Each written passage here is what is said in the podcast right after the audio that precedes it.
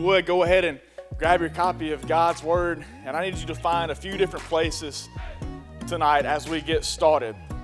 We're going to jump around a little bit, but just because we jump around in the text doesn't mean that we're going to jump around in the truth of the whole message that God has for us tonight as He pieces it together through those different texts. So go ahead and find Matthew chapter 5 for me. That's where we're going to start out here in the next few moments. So go ahead and make your way to that passage. After you get that found, then I need you to go ahead and find Genesis chapter 13. After you find Genesis chapter 13, I need you to find Genesis chapter 19. And then after you find Genesis chapter 19, I need you to find Luke chapter 14. And then we're good. So go ahead and find your way there. I'm going to give you some time to find those places as we get started. Man, how good is it to be back in the house of God tonight? I'm so thankful to be here. It brings to mind David's words in Psalm 122 when he said, I was glad when they said to me, Let us go to the house of the Lord. So I pray tonight that God finds within his house a whole bunch of glad hearts that are ready to receive from his word tonight. I know it's behind us now, but I love the holiday season. Thanksgiving, Christmas, New Year's, the whole shebang. I love spending time with family. I love getting away from work. Some, I know you guys like having a break from school. But if I'm being honest, I mainly love the holiday season for the food, right? I mean, beans, greens, potatoes, tomatoes. But seriously, all the ham, the turkey, the sweet potatoes, the mashed potatoes, the mac and cheese, the deviled eggs, the casseroles, the pies, I'm just like, give me all of that. And so, along those lines, it's going to be important that you know I'm a bit of a salt junkie. Like I put salt on anything and everything for the most part. And it, it doesn't matter, you know, if it's been pre salted or not, because it usually still won't be enough for me. I just love to put salt on just about everything. So our family Christmas gathering comes around over the break, and we get together, and I'm filling up my plate with a little bit of everything, including the hash brown casserole. And I want to just take a moment and say, you know, you've got the styrofoam plates because nobody wants to wash all those dishes, right? After the family comes, oh, you got the styrofoam plate, you're filling up your plate. If you don't get that loud crack and pop, at some point in time, are you really filling your plate up the right way?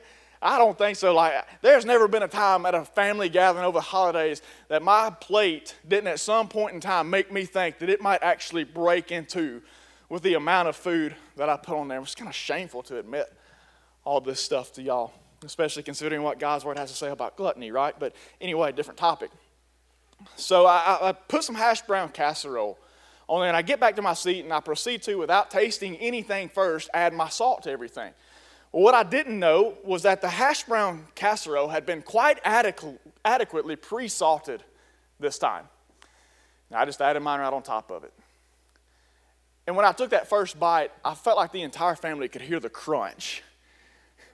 And it was at this point I realized I pretty much ruined this portion of my meal, this hash brown cake. It's like a scene out of Christmas vacation, you know, when they're trying to eat the tough turkey and it's like they can't get it down, and the wife's over there like picking it up with her fork and looking around. Nobody's watching. She's flicking it off on the floor. So I had to dispose of that, go get some more because I didn't bother to taste it first. It was impossible for me to consume. When I got home later that night, I was laying in bed, just kind of reliving the day, thinking about the memories that we had made with family, thinking about the laughs that we had shared and thinking about my oversalting incident and just laughing at myself for having done that when God brought a passage of scripture to mind.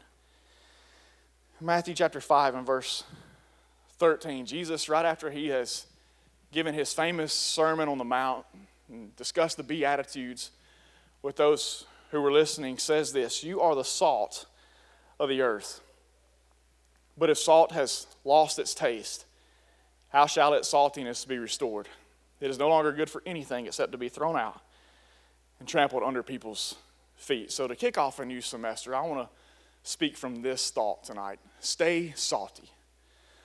Tell somebody sitting next to you, stay salty. Look at them and tell them, stay salty. I think 2020 made everybody a little bit of salty in some way or another. And we're talking about a different kind tonight, obviously, with what Jesus said. But as we enter into a new year, I don't want to stand here and talk about resolutions or ambitions or goals or personal desires. I don't want to sit here and talk about how 2020 was garbage and 2021 is going to be so much better and we're going to see progress made like we never have before.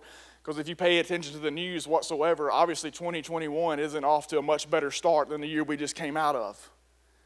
So I don't want to stand here and waste my time trying to tell you something that may or may not eventually come true because the only truth that I know that's absolute comes out of the book that is right in front of me tonight. And that's what I want to proclaim to you from I want to pour on you what God has poured into me as his desire for us as his people moving forward and that's for us to stay salty. But how do we do that? What are the benefits even of a salty lifestyle? And we're going to answer that, but I think it's important that we address something else first. So look back in Matthew chapter 13 with me for a moment. And I want you to focus in on the second half of that verse, and then we're going to go over to Luke chapter 14 right after that. So, the second half of that verse, Jesus, after saying, We are the salt of the earth, says this But if salt has lost its taste, how shall its saltiness be restored? It's no longer good for anything except to be thrown out and trampled under people's feet. So, in the book of Luke, in chapter 14, he records a similar instance in which Jesus was speaking the same thing. And in verse 34, Jesus says in Luke's gospel account, Salt is good, but if salt has lost its taste, how shall its saltiness be restored? It is of no use either for the soil or for the manure pile. It is thrown away. He who has ears to hear, let him hear. So the chemicals, the chemical properties of salt never change. Now, I think it's important for you to understand as we move forward the chemical properties of salt never change. They are what they are. And so, salt is always salt no matter what.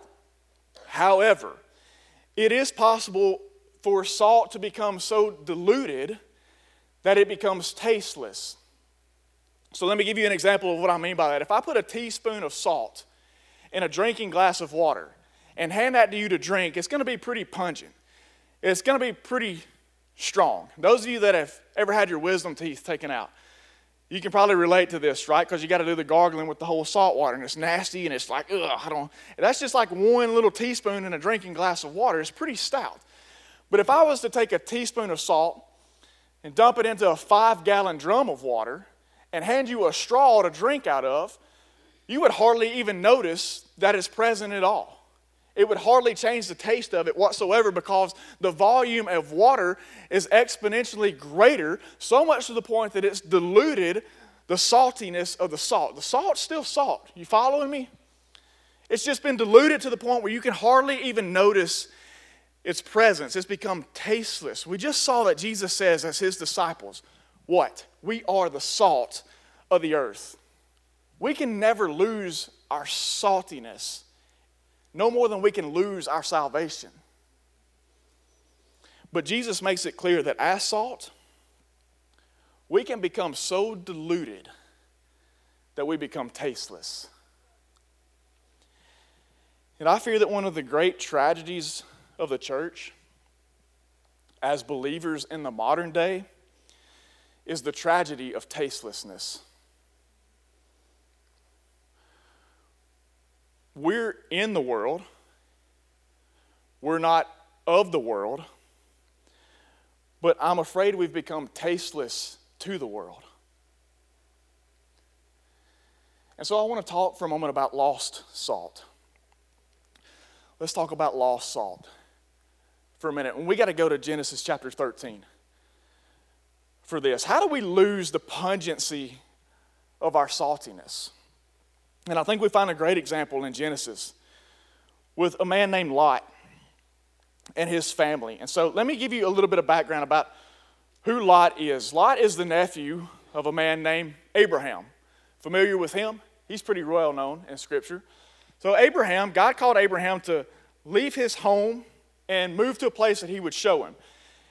And in that process, Abraham took his family with him, that family including his nephew Lot and his family. And so Lot packed up and he left home and he traveled along with Abraham to the place that God was going to show them. And there comes a point where there had kind of been some disputes between Abraham's cattle farmers and Lot's cattle farmers because they had so much cattle between the two of them combined. it was kind of hard for them to not intermingle and dip over into each other's pastures. And so Abraham told Lot, hey, because we're kind of having these disputes, let's, let's separate. I'll go kind of over here, you go over this way. That way there won't be any more dispute between us. We're family. We don't need business coming in the way of all that. So let's just kind of give ourselves some extra space. So in Genesis chapter 13, starting in verse 10, we pick up kind of on that separation. And we see where Lot goes in the process. It says, Lot lifted up his eyes and saw that the Jordan Valley was well watered everywhere, like the garden of the Lord, like the land of Egypt in the direction of Zoar. This was before the Lord destroyed Sodom and Gomorrah. So Lot chose for himself all the Jordan Valley, and Lot journeyed east. Thus they separated from each other. Abram settled in the land of Canaan, while Lot settled among the cities of the valley and moved his tent as far as Sodom. Now the men of Sodom were wicked, great sinners against the Lord. So Lot and his family, they separated from Abraham and they settled near Sodom, which the Bible gives us a vivid description of how these people were. They were wicked, great sinners. And that's who Lot chose to settle himself and his family next to. But I want you to look at this rapid progression with me. War breaks out. I'm going to give you some context because we're going to jump forward into chapter 14 and look at verse 12 in a second. War breaks out in the land of Sodom and Gomorrah. And in the process of that happening, Lot gets kidnapped.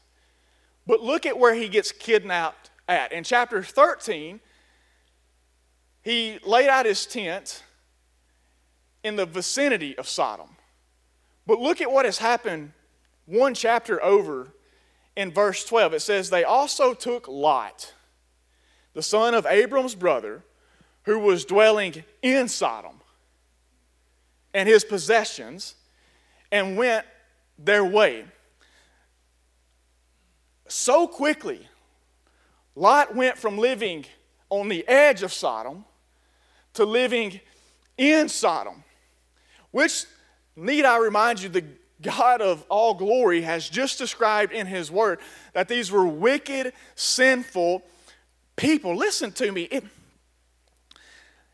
if you camp close enough to sin, sooner or later it will take you captive.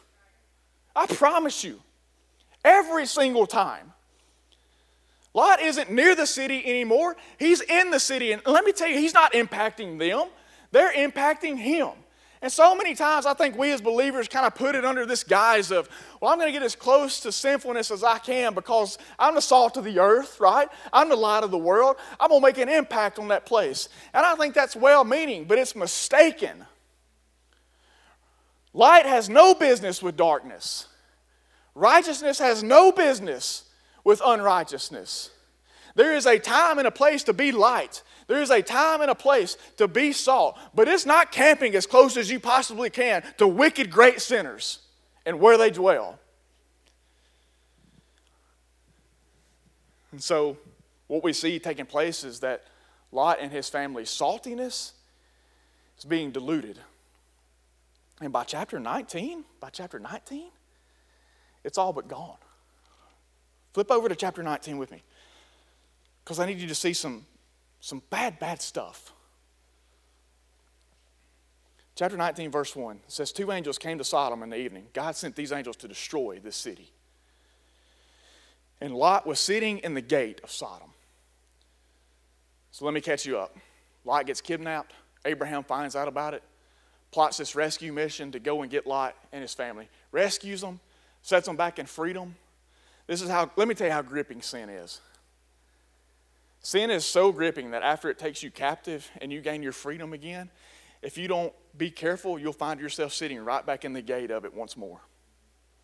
Lot sitting in the gate of Sodom. And when Lot saw them, he rose to meet them and bowed himself with his face to the earth and said, My lords, please turn aside to your servant's house and spend the night and wash your feet. And then you may rise up early and go on your way. And they said, No, we'll spend the night in the town square. But he, he being Lot, pressed them strongly. Lot knows where he's at. He didn't want them staying in that. See, he knew how wicked these people were. So they turned aside to him and entered his house, and he made them a feast and baked unleavened bread, and they ate. But before they lay down, the men of the city, the men of Sodom, both young and old, all the people to the last man surrounded the house, and they called to Lot, Where are the men who came to you tonight? Bring them out to us that we may know them. You get what I'm saying when I say that they may know them? They wanted to get to know them, they wanted to have homosexual intercourse with them. Lot went out to the men at the entrance and shut the door after him. He said, I beg you, my brothers, don't act so wickedly. Behold, I have two daughters who have not known any man. Let me bring them out to you and do to them as you please. Listen, when your salt gets diluted, you do some jacked up stuff.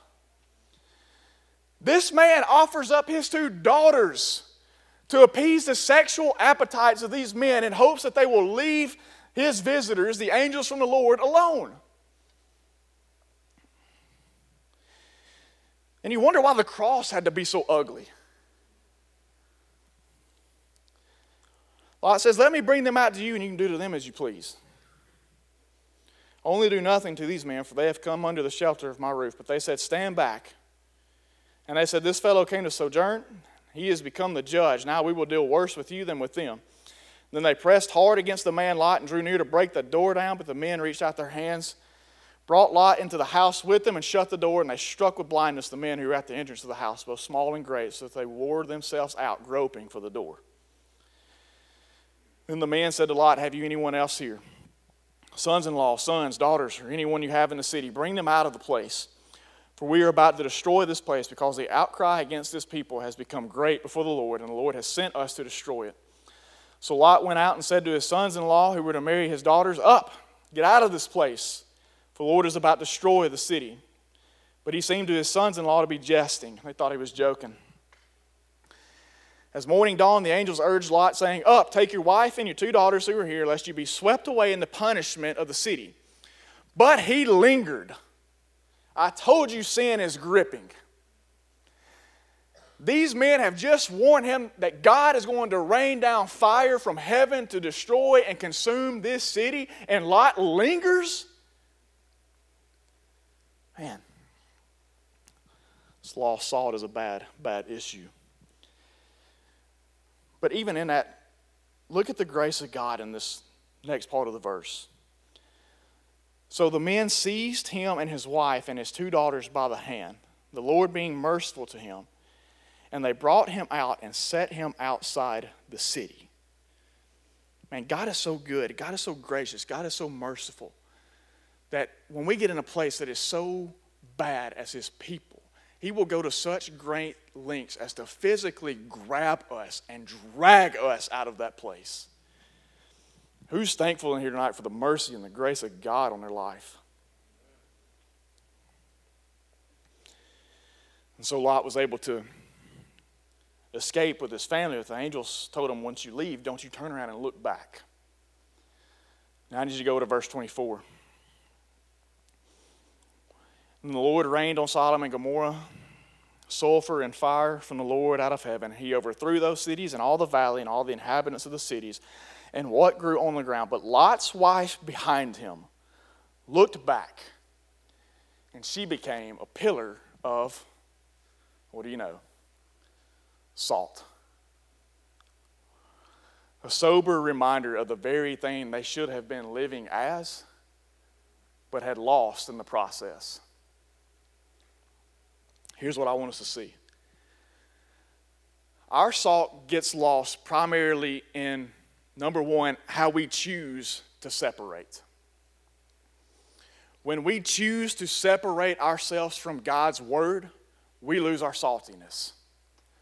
When we choose to separate ourselves from spending time in prayer, we lose saltiness. When we choose to separate ourselves from worship, we lose saltiness when we choose to separate ourselves from God honoring relationships, we lose saltiness. When we choose to separate ourselves from righteous, holy living and link ourselves to unrighteousness and unholiness, we begin to lose saltiness. But it's not just how we choose to separate. Remember, Lot separated from Abraham, but it's also in where we choose to settle. Lot chose to settle near Sodom because he and his family thought they could settle on the edge of sin and be fine. And so many times do we not think the same thing? And we allow ourselves to settle on the edge of sin. We allow ourselves to settle on the edge near something that we know we shouldn't be entertaining. Places that we shouldn't be in. People that we shouldn't necessarily be around in the places that they're in influences that we allow to enter into our lives that can push us into places and atmospheres and influences and thoughts that we don't need to be allowing to enter into our lives. When we choose to separate ourselves from God's word, from prayer, from worship, from godly fellowship, from righteous living, when we settle in places and occupy atmospheres and entertain influences that are sinful and dishonoring to God, we lose saltiness. So much so to the point that we become diluted and tasteless to the world around us.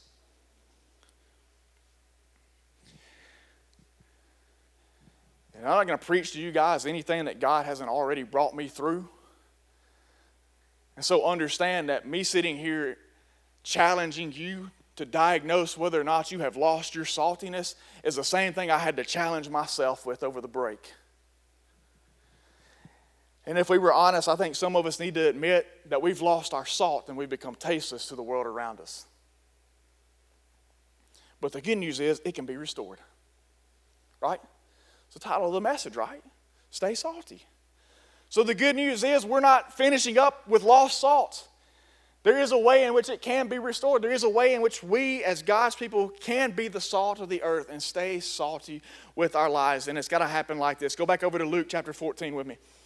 This is where we're going to find the keys to how we stay salty in our lifestyles. Luke chapter 14, verse 26. So we read 34 earlier, which is kind of the conclusion of what Jesus has taught in the previous passage. So in verse, where are we at? In verse 26. Jesus is teaching the crowds. He said, If anyone comes to me and does not hate his own father and mother and wife and children and brothers and sisters, yes, even his own life, he cannot be my disciple. So, the way in which we stay salty with our lives is to prioritize our love. You've got to prioritize your love. Jesus uses a graphic descriptive of the kind of love that we are to have for him. And no, he doesn't call us to literally hate our family. He does not call us to literally hate the loved ones that we have that are a part of our lives. The expression of hate here in this context means to love less. So Jesus says, Your love for me, by comparison, should be so fierce that it makes the love that you have for other people in your life appear as hatred. That's the kind of love we're to have for Jesus Christ. A love that is so fierce that by all accounts of everyone else around us looking into our lives, that looks like hatred in comparison to how we love Jesus. It shows that our love and affections need to be prioritized in a way that places Jesus at the top. Our problem is we allow too many things to contend with Jesus for the affections and the love of our heart. Are you guilty of this? How many things are you allowing right now in your life to contend with Jesus for the affection of your heart? It might be academics, it might be sports, it might be a career, future, present. It might be recreational things, it might be hobbies that you like to participate in. It might be a boyfriend, it might be a girlfriend, it might be possessions, which, by the way, let me tell you something about possessions. Possessions will always possess you.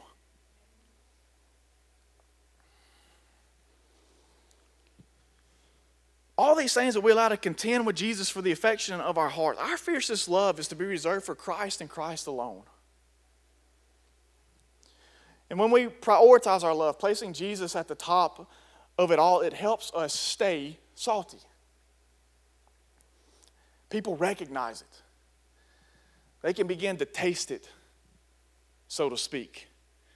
There's no questioning its presence in our lives. Listen, I would never want anyone to question whether or not I love my wife. If someone were to question whether or not I loved Ashley, I think that could be one of the most insulting things ever to our relationship. And I would hope that you guys would feel the same way one day.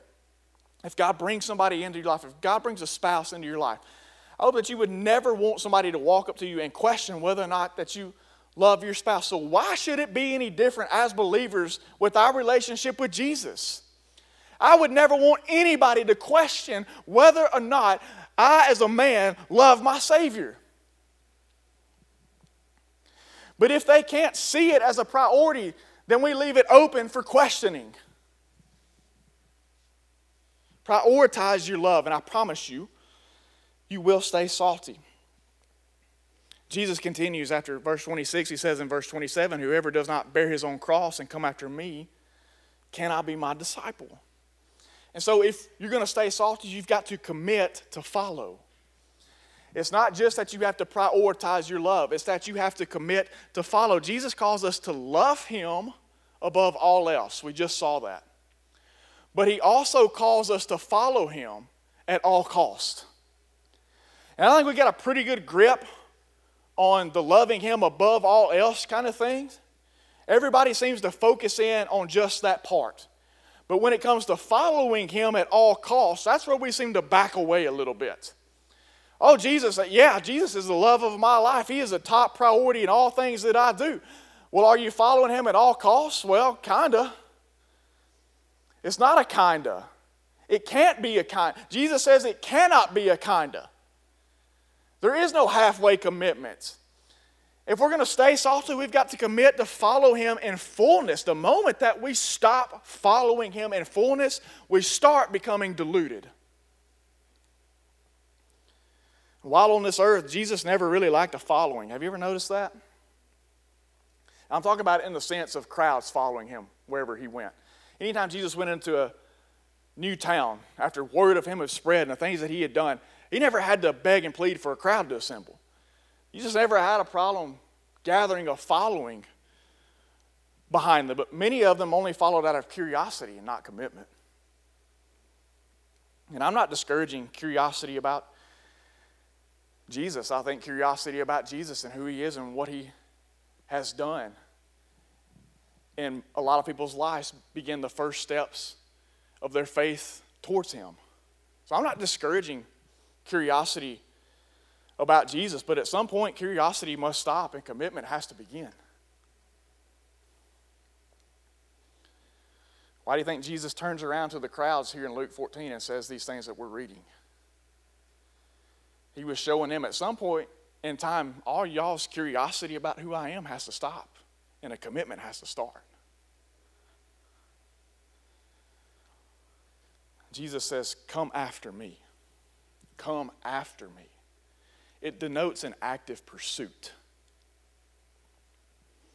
If we're going to stay salty, we must commit to an active, everyday, passionate pursuit of following Him.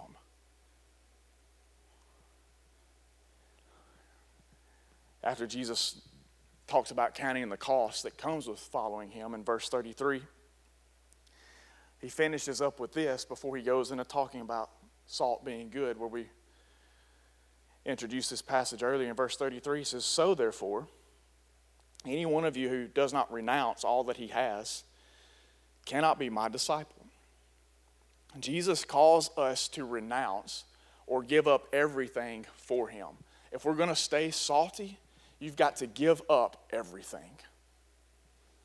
Prioritize your love commit to follow Him, and then give up everything. Listen to me because I've thought this myself, and I think some of you may be thinking the same thing when you see a statement that Jesus makes like this is how, how can Jesus make such a request?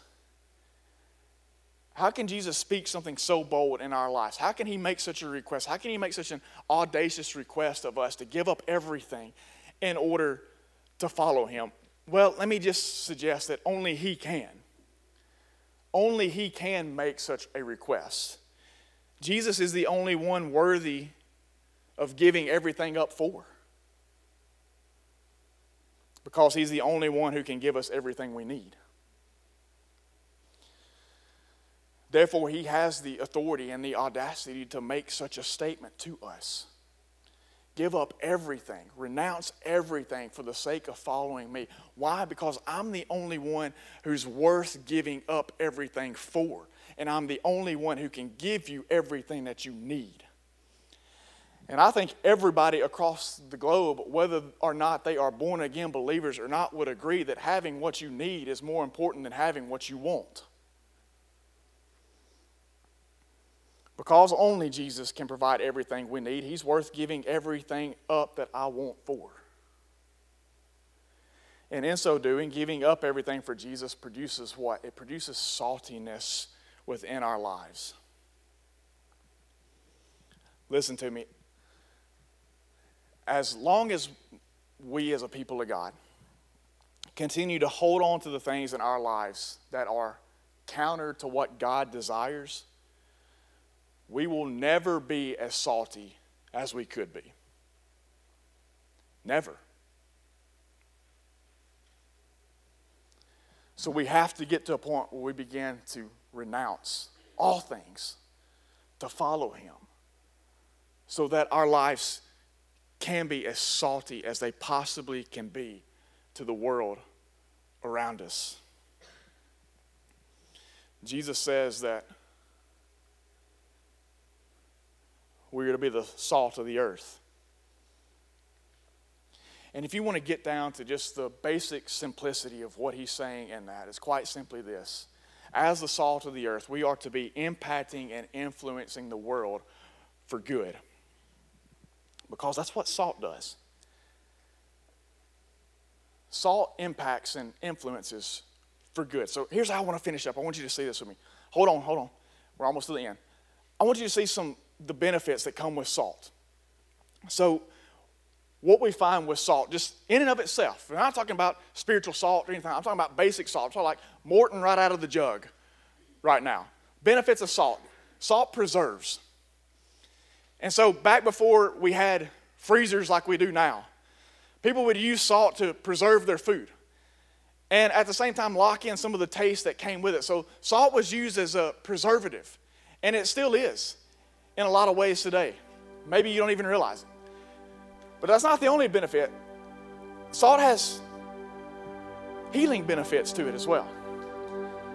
And I'll give you an example of how most of you have probably seen this at work. How many of you have been to the beach before? You've been to the beach, you've been in the ocean. You ever gotten in with a cut before? God burns, doesn't it? Like as soon as you hit that water, wherever that cut is, it just, man, it's like a deep sting. On day one, that cut might be kind of bad. It might be kind of fresh. But after you've been at the beach for six, seven days, you've gotten in the ocean every day, what's happened over time? It's gotten better. That wound has begun to close because salt has natural healing benefits to it. But it also flavors. So it doesn't just preserve, it doesn't just have healing properties, it also flavors. It, brings out flavor. That's why we put it on our food. That's why I like it. It brings out the flavors of the food that we're trying. But it also creates thirst. If you're a salt junkie like me, there's a reason why if you walk by my table at the restaurant, there's like four empty glasses to the side. Because that salt's made me thirsty. You gotta have something to drink. Listen, we as salt, Jesus says you are the salt of the earth. So we, as the salt of the earth, help to preserve souls through our testimony and our witness that comes through our sharing of the gospel to the lost world around us. We, as the salt of the earth, help bring healing.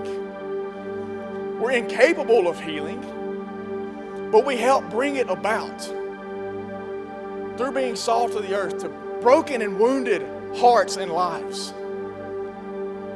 I can tell you testimony after testimony of broken and hurt souls that when they spent a legitimate amount of time with a true believer of Jesus, that was being the salt of the earth that he or she was called to be, how they began to bring healing in that person's life through their testimony of Christ. But we as salt also help add flavor. I told you I thought one of the greatest tragedies of the modern day church is that we're tasteless. When we're being salt like we're called to be, we add flavor, not just to your life, but to the lives of the people around you. People look at your life and they like, man, I want that tastes different. Something about their life tastes different. It tastes good. And in that process, it creates a thirst within them to have what we have to experience Jesus like we have. So when Jesus says we are the salt of the earth, that's his desire that we do those things, that we preserve souls, that we help bring healing, that we add flavor to the lives of those that we come in contact with, and we create a thirst in the world around us to have a desire for him.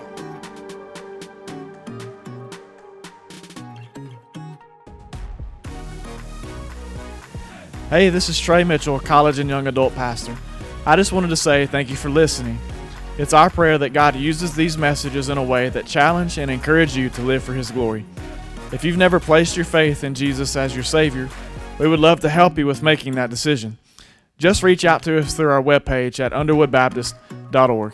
Be sure to check back in with us next week as we again encounter God through His Word here at Life.